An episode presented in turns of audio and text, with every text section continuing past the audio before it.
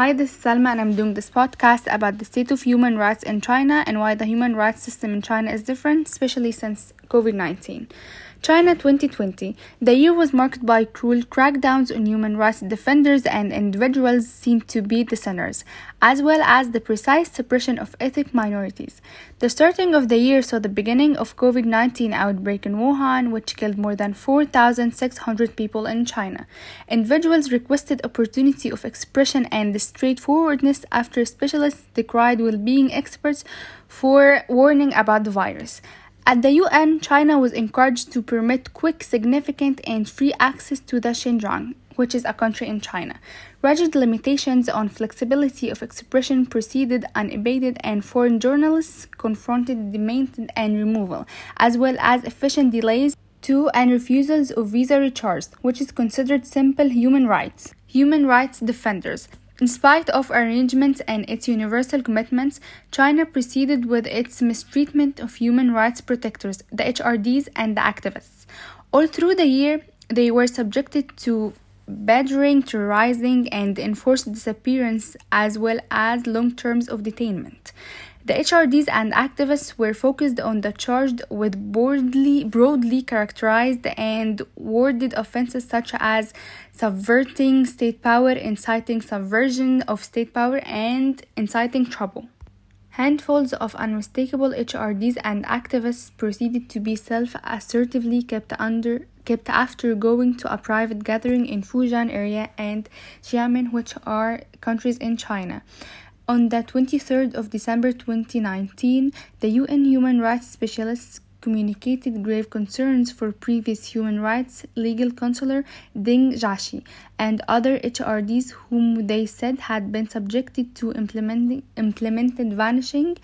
And on the 19th of June, after six months incommunicado detainment, lawful researchers Zhu Xiang and Ding Jiaxi were formally captured for inciting subversion of state power and set beneath residential recognitions at an assigned location without even the right to see their family or even choose their lawyers. Another case on the 24th of February, Hong Kong boxer Gui Minhai was sentenced to 10 years detainment on charges of illegally giving insights to outside entities. Taking after his mystery trial, another three anti-discrimination activists were attempted in mystery between the 31 of August and 4th of September um, on the charge of subversion of the state power. After more than a year of incommunicado detainment. Some of these men had the opportunity to see, to see their family at the end after many years, and some not. And this is totally against human rights. And this also shows how the system of human rights in China can be very cruel and, and, unjust sometimes. Back to COVID 19 and the right to health. Government censorship obstructed the flow of vital information during the earliest weeks of the COVID 19 outbreak in Wuhan. In the early stage of the epidemic, professionals and citizen journalists, as well as health workers, were preventing from reporting on the outbreak. The local authorities later admitted that they had withheld information, thus impeding the, public, the public's timely access to necessary information about the virus. By the 21st of February, there were already more than 5,500 criminal investiga- investigation cases against individuals who published information in relation to the COVID 19 outbreak and this was for fabricating and deliberately dis- um, disseminating false and harmful information, according to the Ministry of Public Security. Although uh, health professionals had raised alarms about the virus in late December 2019, the government's failure to promptly respond and its targeting of those who spoke out delayed a coordinated response. So, the lack of human rights and the right to speak, whether if they are journalists doing their job or people talking and just raising awareness, made the disaster bigger and increased the outbreak of COVID 19. Also, many residents were unable to produce relevant documents or who had recently been out of town were totally prevented from entering their own homes. Another topic is freedom of expression.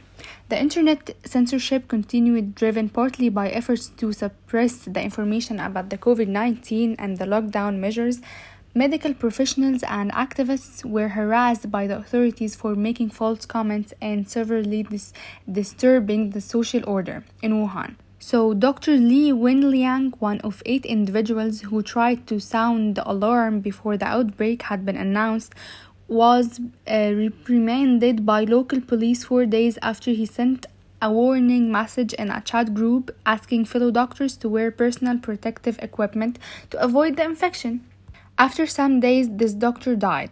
His subsequent death from COVID 19 unleashed nationwide outrage and grief on the internet, with demands for freedom of expression and an end to censorship. The authorities blocked hundreds of keywords combinations on social media and messaging applications, and online posts of decent sensitive hashtags related to the outbreak and the demands for free speech were quickly deleted. So instead of warning the people about the virus, China chose to silence them and take away all simple human rights for them from them, which are simply speaking and expressing themselves. Another topic is freedom of religion and belief. The regulations effective as of 1st February stipulated that religious groups must follow the leadership of the Communist Party of China persist in the direction of sinicization of religion and practice core socialist values, the government sought to bring religious teachings and practices in line with the state ideology and to comprehensively strengthen control over both state uh, approved and unregistered religious groups. Reports documented the destruction of thousands of cultural and religious sites, particularly in the northwest of China. The state's repression of religion in Xinjiang and Tibet remained severe. People were uh, arbitrarily detained for ordinary, uh, ordinary religious practices that authorities deemed signs of extremism under the de extremification regulations. So, China didn't even give its people the right to choose their own religion and the right to practice it peacefully. Another thing is the Hong Kong Special Administrative Region. China adopted the broadly worded Law of the People's Republic of China on safeguarding national security in the Hong Kong Special Administrative Region, which is the national security law. The law govern the local government escalated its crackdown on pro-democracy activists and opposition opposition leaders and used the national security as a pretext to interfere in the media and the education censors. The right to freedom of peaceful assembly was further curtailed by seemingly arbitrary enforcement of physical distancing regulations in the context of the COVID 19 pandemic. So, during the COVID 19 widespread human rights violation counting censorship, segregation, subjective detainment were detailed from many parts of the world, not just China. Absorption worldwide has reacted that human rights violation prevent instead of encourage uh, reactions to open well-being crises and undermined their efficiency. The World Well-being Organization has expressed that stay-at-home reactions for uh, abate, for abating the widespread must not be ordered at the cost of human rights, which is true. Um, also, broader concerns have been communicated almost the impact of COVID 19 um, control measures on human rights, majority rules, government, and governance. Numerous specialists report that various issues intersect and are not an issue of as it were one category. So, at the end, all of this means that China has faced one of its darkest periods of human rights since very long time ago. Thank you.